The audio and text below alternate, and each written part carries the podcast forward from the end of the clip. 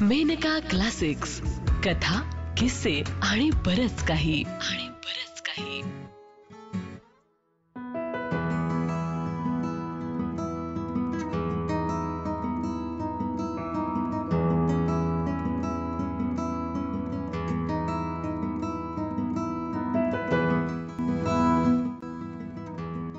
कथा आधार. लेखिका शोभना शिकनीस. वाचन सायली जोशी. शुभा वहिनींना पहिली मुलगी झाली. त्यांच्यासारखीच गोरी सरळ तरतरीत नाकाची भुरक्या मौसूत केसांची. लहानपणापासूनच तिला स्वरज्ञान चांगलं होतं. वेगवेगळ्या आवाजाच्या दिशेने मान वळवायची.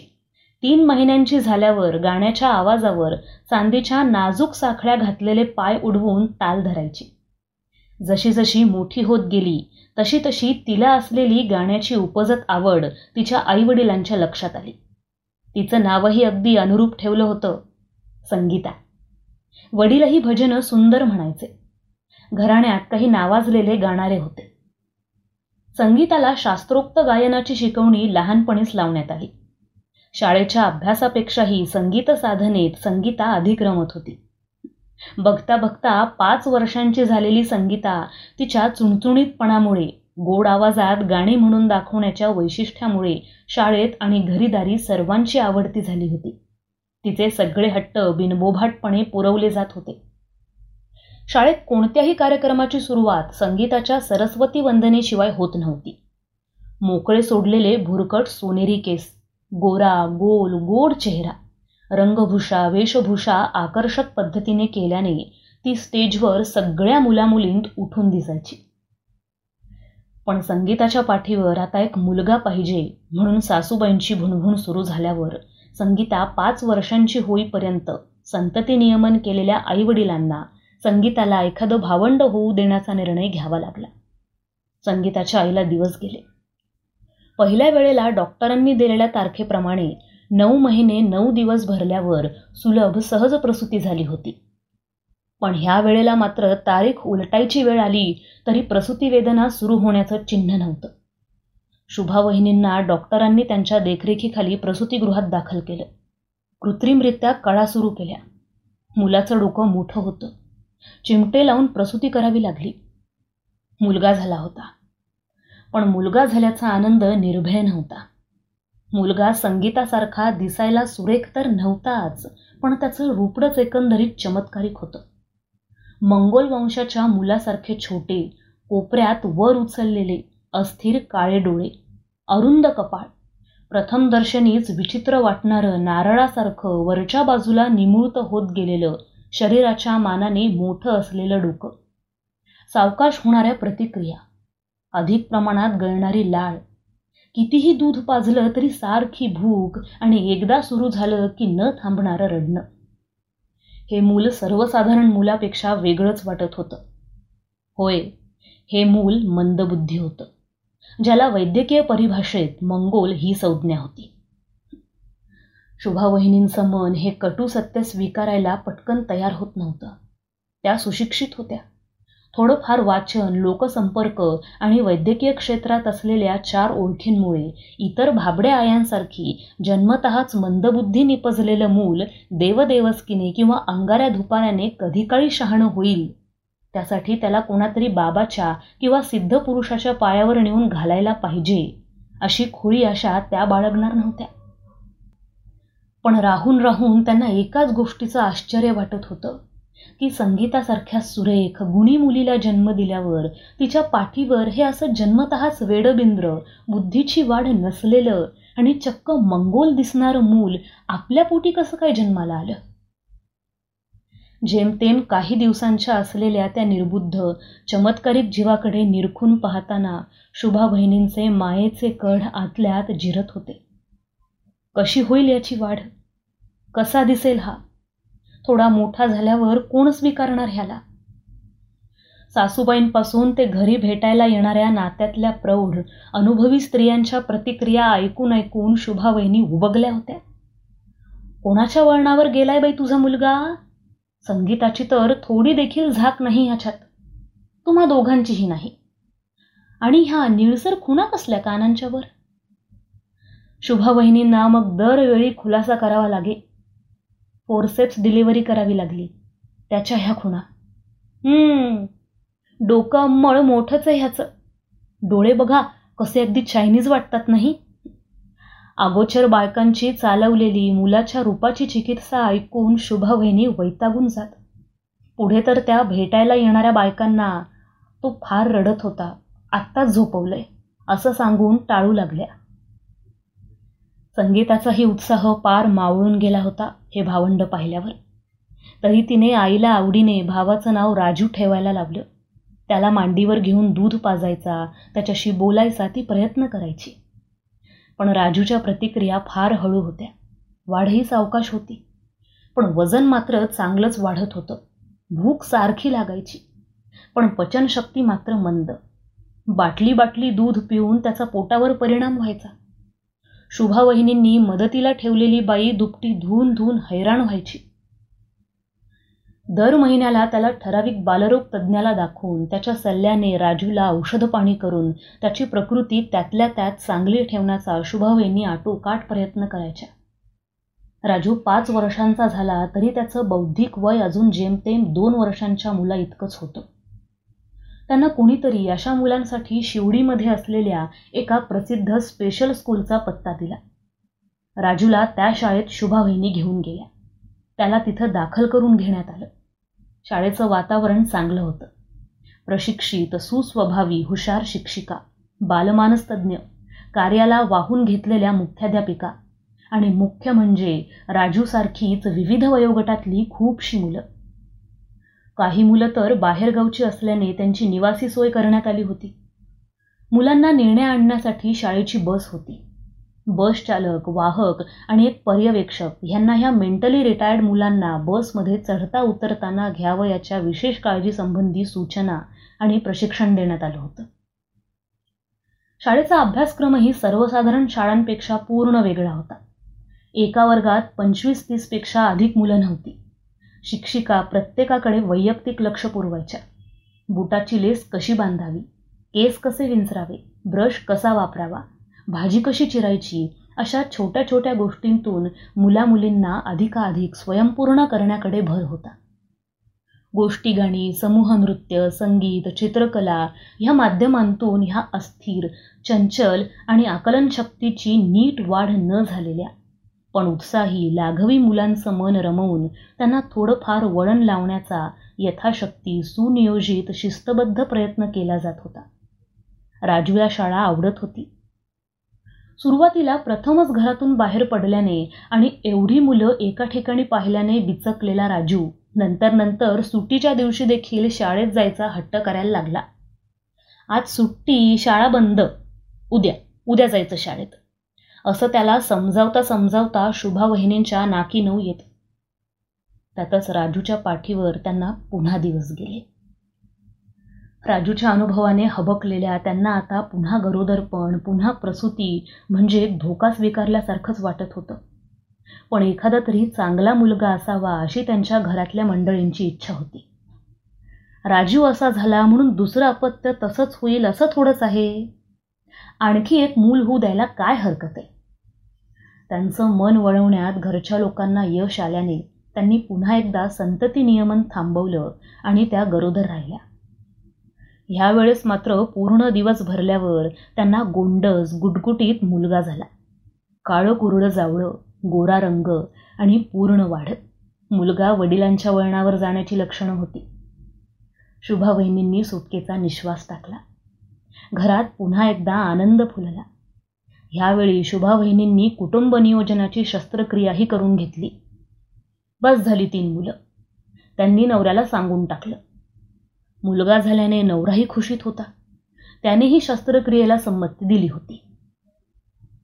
राजूच्या प्रगतीचे शाळेतले अहवाल समाधानकारक होते. त्यांचं निरीक्षण करणाऱ्या बालमानसशास्त्रज्ञाने त्याच्या अहवालात एक मजेशीर शेरा लिहिला होता. राजूला मुलांपेक्षा मुलींमध्ये खेळायला अधिक आवडतं. हे वाचून शुभावहिनींना हसू आलं. मंदबुद्धी असला तरी राजू अवखळ आणि विनोदी होता. त्याच्या विनोदबुद्धीचा प्रत्यय त्यांच्या घरी येणाऱ्या मंडळींना आल्याशिवाय राहायचा नाही. एखादी नवऱ्यापेक्षा अधिक स्थूल बाई त्याच्या आईला भेटायला आली की राजू आईच्या गळ्यात हात टाकून त्या बाईंसमोरच विचारायचा आई ह्या मावशी एवढ्या कशा? त्यावेळी तो हाताने मोठं दाखवणारे ॲक्शन करायचा आणि शुभा वहिनींना मुश्किलीने हसू दाबत त्याला चूप करावं लागायचं. राजूची स्मरणशक्ती ही शाळेत जायला लागल्यापासून थोडीशी सुधारली होती. घरी जाय करणाऱ्या माणसांना तो आता ओळखू लागला होता. त्यांच्या घरी स्वयंपाकाला येणाऱ्या बाईंशी त्याची चांगली गट्टी जमली होती. त्या पण आल्या की पहिल्यांदा राजूची चौकशी करायच्या.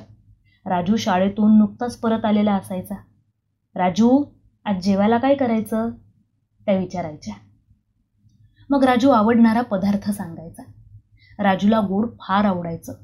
मग त्या कधी त्याच्यासाठी खास कर्नाटकी कडबू नाहीतर रव्याचे आप्पे करायचे राजूची शाळा आता जवळजवळ संपत आली होती. शुभा वहिनींच्या ओळखीच्या एका फॅक्टरीच्या मालकाने राजूला पॅकिंग खात्यात थोडंफार काम देण्याचं कबूल केलं होतं. प्रश्न पैशांचा नव्हता. राजूला कामात गुंतवण्याचा होता. त्याला एक प्रकारचं मानसिक समाधान मिळालं असतं. त्याच्या चंचल वृत्तीला थोडाफार आवर घातला गेला असता. तिन्ही मुलं शैशवातून तारुण्यात पदार्पण करीत होती. संगीताची शास्त्रोक्त गायनाची शिकवणी एका प्रख्यात गायिकेकडे चालू होती. सर्वात धाकटा प्रकाशही अभ्यासात हुशार होता. राजू आता बऱ्यापैकी उंच झाला होता. वेळच्या वेळी चांगलं खायला प्यायला आणि आईचं जातीने लक्ष ह्यामुळे त्याची प्रकृतीही ठीक होती. या मुलांना अल्पायुष्याचा शाप जन्मतःच असतो हे शुभावहिनींना एका मासिकात त्यांनी वाचलेल्या लेखावरून समजलं होतं. एक वेळ इतर अपंगांची अंध मूक बधीर शारीरिक व्यंग असलेल्यांची लग्न जमू शकतात.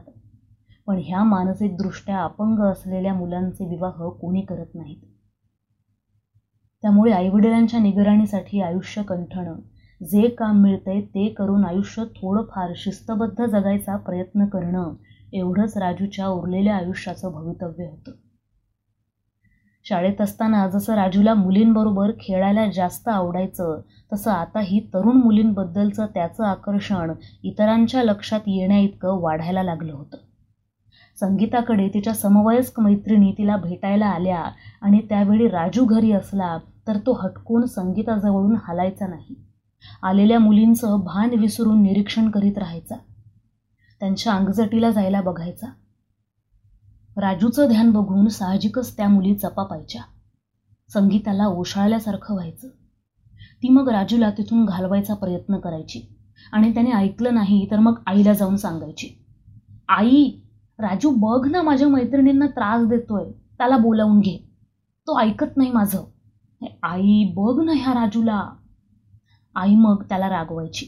राजू इकडे ये. ताईकडे मैत्रिणी आल्यात ना. तुझं काय काम आहे मुलींमध्ये?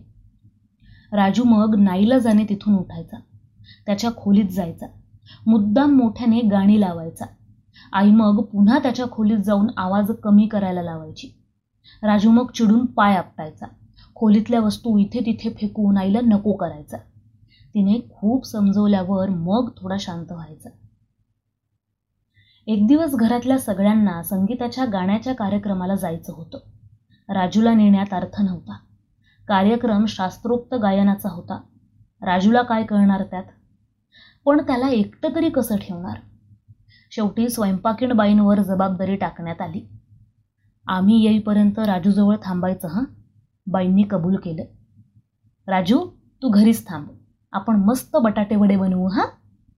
बटाटेवड्यांचं नाव ऐकून राजू खुश झाला. मी काकूंना त्रास देणार नाही त्याने आईला प्रॉमिस केलं. एक प्रश्न सुटल्याच्या समाधानात सगळेजण संगीताच्या कार्यक्रमाला गेले. रात्री कार्यक्रम संपल्यावर घरचे लोक जरा उशिराच परत आले.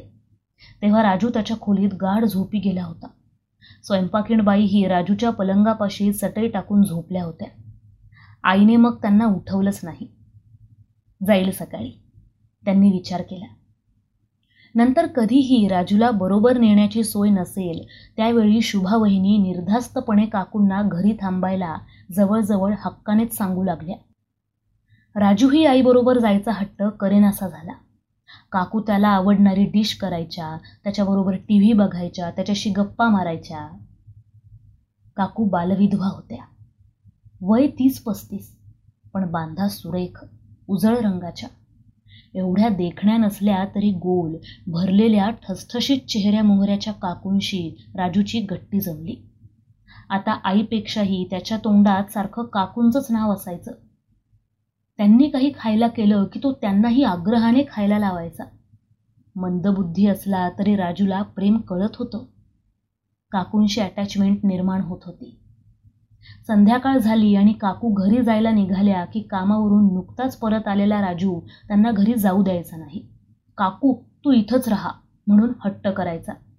त्याची समजूत घालता घालता काकूंची पुरेवाट व्हायची कुटुंबातल्या सदस्यांशी नव्हती एवढी जवळीक राजू आणि काकूत निर्माण होत होती. कोणाला वावगं वाटण्याचं कारण नव्हतं. राजू त्यांना त्यांच्या मुलासारखाच नव्हता का? पण बालविधवा काकूंच्या आयुष्यात पुरुष सहवास विशेष आलाच नव्हता. सासऱ्यांनी घराबाहेर काढल्यावर त्या एकट्याच राहून लोकांच्या घरी स्वयंपाक पाणी करून आयुष्य कंठत होत्या पुरुष सुख न मिळताच त्यांना अकाली प्रौढत्व आलं होतं. एवढ्या सुगरण नेटक्या अंगापिंडाने चांगल्या बऱ्यापैकी रूपाच्या बाईला असं जीर्ण कंठावं लागतंय म्हणून शुभा वहिनींना त्यांच्याकडे बघून वाईट वाटायचं. पण पुनर्विवाहाची वेळ देखील टळून गेली होती. उर्वरित आयुष्य असंच घालवणं कर्मप्राप्त होतं. हातपाय चालतायत तोवर काम करीत राहीन. थोडीफार शिल्लक टाकतीये त्यातून जगेन पुढचं आयुष्य. काकू एकदा शुभा वहिनींना म्हणाल्या होत्या. संगीत आता शास्त्रोक्त गायनाच्या क्षेत्राच्या क्षितिजावरची नवोदित तारका म्हणून चमकत होती. तिने भाग घेतलेल्या संगीत महोत्सवाच्या रात्रीच्या कार्यक्रमाला गेलेले घरातले लोक एकदा उशिरा परत आले.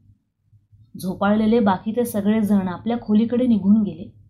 पण शुभावहिनी त्यांच्या नेहमीच्या सवयीप्रमाणे राजूच्या खोलीत डोकावल्या. राजू अर्ध्या चड्डीत तोंड उघडं टाकून गाढ झोपला होता. उन्हाळ्याचे दिवस असल्याने पंखा घरघर फिरत होता. काकू नेहमीप्रमाणे खाली चटईवर झोपल्या असाव्यात ह्या शुभा वहिनींच्या अपेक्षेला मात्र एकदम धक्का बसला. पदर अस्ताव्यस्त केस मोकळे पोळक्याची बटणं निघालेली. इतके दिवस पदराआड लपलेलं शरीर सौंदर्य मुक्त झालेलं. साडी गुडघ्यापर्यंत सरकलेली. रेखीव पोटऱ्या एखाद्या स्त्रीचीही नजर खेळवणाऱ्या. शुभावहिनींच्या घशाला कोरड पडली. हातापायांना कंप सुटला. त्या घरी नसताना काय घडत होतं ह्याचा त्यांना अंदाज आला. खोलीत जाऊन राजूला गदागदा हलवून उठवावं आणि त्याच्या एक सणसणीत थोबाडीत देऊन विचारावं कारट्या काय चाललंय हे? असा शुभा वहिनींना क्षणभर मोह झाला. पण त्यामुळे घरात काय प्रसंग ओढवेल ह्या कल्पनेनेच त्यांच्या घशात आवंढा आला. दुसऱ्याच क्षणी त्या आवाज न करता मागे झाल्या आणि उघडलेलं दार त्यांनी हळूच लोटून घेतलं. तांब्याभर पाणी घटाघट पिऊन त्या त्यांच्या बिछाण्यावर पडल्या पण झोप कुठली यायला? केव्हा तरी पहाटे त्यांचा डोळा लागला. जाग्या झाल्या तेव्हा काकू चहाचा कप घेऊन त्यांना उठवत होत्या. त्यांच्या हातचा चहा घेऊ नये असं काहीसं त्यांना वाटलं. पण न बोलता त्यांनी त्यांच्या हातून कप घेतला आणि टेबलावर ठेवला. काकूंच्या चेहऱ्याकडे नजर टाकताना त्यांनाच चोरट्यासारखं झालं. काकूंचा चेहरा निर्मळ होता. अपराधीपणाची भावना कुठे दिसत नव्हती. कप ठेवून त्या स्वयंपाकघरात निघून गेल्या. तोंड धुवून वहिनींनी चहाचा कप तोंडाला लावला.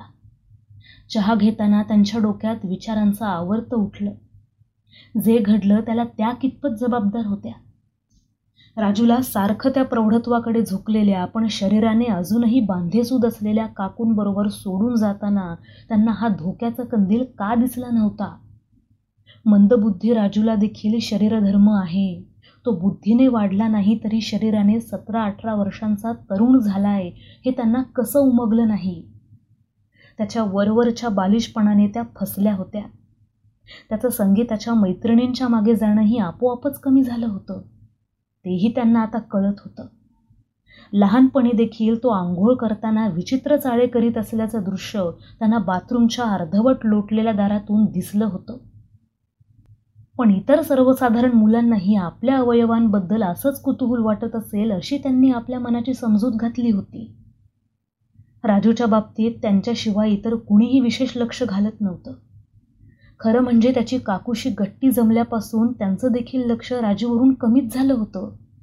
त्यांच्या अपराधी मनाने कबूल करून टाकलं. पण ते बरंचसं क्षम्य नव्हतं का? संगीता वयात आली होती.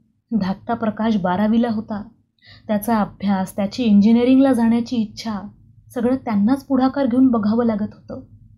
कारण मुलांच्या वडिलांचा अध्यात्माकडे जरा अधिकच कल होता. नेहमी प्रवचनं कीर्तनं आणि त्यांच्या मंडळाचे भजनाचे कार्यक्रम ह्यातच रंगलेले. घरचं चांगलं असल्याने गावाला भरपूर इस्टेट करून ठेवलेली असल्याने पैशांची ददात नव्हती. घरच्याच कंपनीत दिवसातून एकदा जाऊन आले की इतर कामं सांभाळायला धाकटा भाऊ होताच. त्यांना राजूची ही विशेष ओढ नव्हती. राजूलाही ते कळायचं. त्यामुळे तोही विशेष बाबा बाबा करायचा नाही. मग राजू संबंधी वहिनी बोलणार तरी कोणाशी?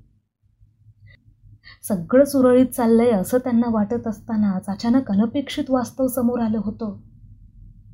राजूचं लग्न तर अशक्यच होतं. एक वेळ बाकीच्या अपंगांची लग्न होतात त्यांना मुलंही होतात ते संसार करतात. पण ह्या मानसिक अपंगांचं काय? इतर बेसिक इन्स्टिंक्ट्स बरोबर सेक्सच्या गरजेचा त्यांना कसा काय विसर पडला होता?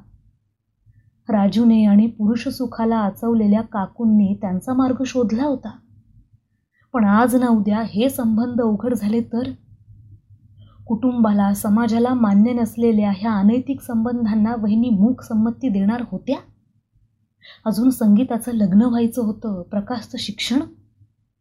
वहिनींचं डोकं विचारांनी भणानून गेलं. कपातला चहा गार झाला होता. वहिनींना चहाचीही इच्छा उरली नव्हती. चहा गार झालाय दुसरा आणू का? काकू विचारत होत्या. वहिनींनी त्यांच्याकडे पाहिलं. त्या काही बोलणार तेवढ्यात राजू घाईघाईत खोलीत शिरला. काकूंच्या पाठीवरून हात टाकून म्हणाला ए काकू उपमा कर ना भूक लागलीये. लवकर कर हां? करते बाबा करते. तू आधी आंघोळ करून ये पाहू. काकू त्याचे हात काढत म्हणाल्या. राजू लगेच धपाधप पाय वाजवत बाथरूमकडे पळाला. राजूला एवढं सांभाळून घेणं खुद्द शुभा वहिनींना देखील जमलं नव्हतं. त्याचे हात खाली करतानाचा काकूंचा हळुवारपणा वहिनींच्या नजरेने टिपला होता. राजूशी वागण्याच्या काकूंच्या हाताळणीत ममत्व प्रेम आणि शारीरिक संबंधातून आपोआप निर्माण होणारं स्वामित्व ह्यांचा एक वेगळाच मिलाप झाला होता. त्यांनी राजूचा उपयोग करून घेतला होता असं मानणं देखील चुकीचं ठरलं असतं. कारण त्या त्याच्यासाठी कष्टत होत्या त्याच्या आवडीनिवडी सांभाळत होत्या. त्याला जरा बरं नसलं तर लगेच डॉक्टरांकडे जायचा आग्रह करत होत्या. एखाद्या मंदबुद्धी मुलाबरोबर झोपताना त्यांना नक्की कसं वाटलं असेल? सर्वसाधारण पुरुषापेक्षा काहीतरी फरक नक्कीच जाणवत असेल. पण राजूला स्त्री सुख मिळावं म्हणून त्या तेही सहन करत असतील? वहिनींना एक गोष्ट प्रकर्षाने आत्ताच जाणवली. ती म्हणजे राजूचं विश्व काकूंनी पूर्णपणे व्यापून टाकलं होतं. तो बराचसा शांतही झाला होता. बहीण भावांचं त्याच्यावर एवढं प्रेम नव्हतं त्याचीही त्याला विशेष खंत जाणवत नव्हती. पूर्वी तो सारखा त्यांच्या मागे मागे करायचा त्यांना सतावून टाकायचा. पण अलीकडे मात्र त्यांच्या जवळ फिरकत नव्हता तुटक वागत होता. राजूच्या कामाचीही काही तक्रार नव्हती. पॅकिंग सेक्शनमध्ये बसून रसायनांचे ड्रम्स मोजण्याचं काम नऊ ते पाच विना तक्रार करत होता. त्याला मिळणारा पगार महिन्याच्या महिन्याला आईच्या हातात आणून देत होता. आईवर त्याचं प्रेम होतं. लहानाचा मोठा तिनेच केला होता ना त्याला विना तक्रार. पण आता त्याच्या भावनिक शारीरिक गरजांची पूर्ती काकू करीत होत्या. मंदबुद्धी मुलांचं आयुष्य कमी असतं हे वहिनींना माहीत होतं. जे काही आयुष्य त्याच्या वाट्याला आलं होतं ते तो विना तक्रार जगत होता. त्याला डिस्टर्ब करायचं. काकू त्याच्या आयुष्यातून गेल्या तर तो सैरभैर झाला असता घडी विस्कटली असती. उद्या त्याने एखाद्या दुसऱ्या स्त्रीशी तो प्रकार करण्याची शक्यता नाकारता येत नव्हती. आणि काकू? त्या बालविधवा होत्या ही काही त्यांची चूक नव्हती. त्यांनाही दुसरा कोणाचाच आधार नव्हता. शुभावहिनींनी मनाशी काही एक ठरवलं. पुन्हा चहा घेऊन आलेल्या काकूंना त्या म्हणाल्या काकू आपली गच्चीवरची खोली बंद पडली आहे तुम्ही उद्यापासून इथेच या राहायला. आणि बाकीची कामंही द्या सोडून. मी तुमचा पगार पण वाढवते त्यांना मध्येच थांबवत काकू म्हणाल्या मी कधी बोलली आहे वहिनी तुम्हाला माझा पगार वाढवा म्हणून? मला काय करायचं आहे आता? आणखी पैसे मिळवून? त्या दुखावल्यासारखं म्हणाल्या वहिनींनी त्यांचं बोलणं पुढे सुरू ठेवलं. नाही नाही तुम्ही नाही मागितलं पगार वाढवून. पण मला वाटतंय तुम्ही आता इथे तिथे कामाला जात बसण्यापेक्षा पूर्ण वेळ इथेच राहावं. घरच्यांसारखं. राजूसाठी. त्यांच्या राजूसाठी या शब्दासरशी काकूंनी काहीसं चमकून वहिनींकडे पाहिलं. मग दुसऱ्याच क्षणी त्यांनी उत्तर दिलं. येईन मी वहिनी. इथंच राहायला. कायमची. कृतज्ञतेने ओथंबलेल्या आवाजात त्या म्हणाल्या आणि स्वयंपाकघरात निघून गेल्या. आई तू किती चांगली आहेस ग. तू काकूला इथंच ठेवणार ना? नेहमीसाठी? राजू लाडाने आईच्या गळ्यात हात टाकून बोलत होता. होय माझ्या राजा. काकू इथंच राहणार. वहिनी म्हणाल्या.